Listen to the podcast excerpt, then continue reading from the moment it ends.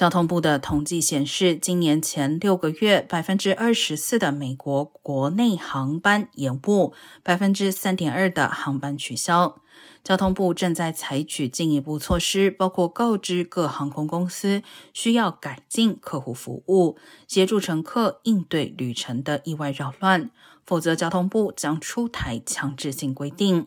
交通部指，延误和取消的主要责任在航空公司，因为排飞了超过运力的航班数量。而关于退款是现金还是代金券的规定仍很混乱。目前各航空公司正在准备迎接九月初劳工节长周末的旅行高峰。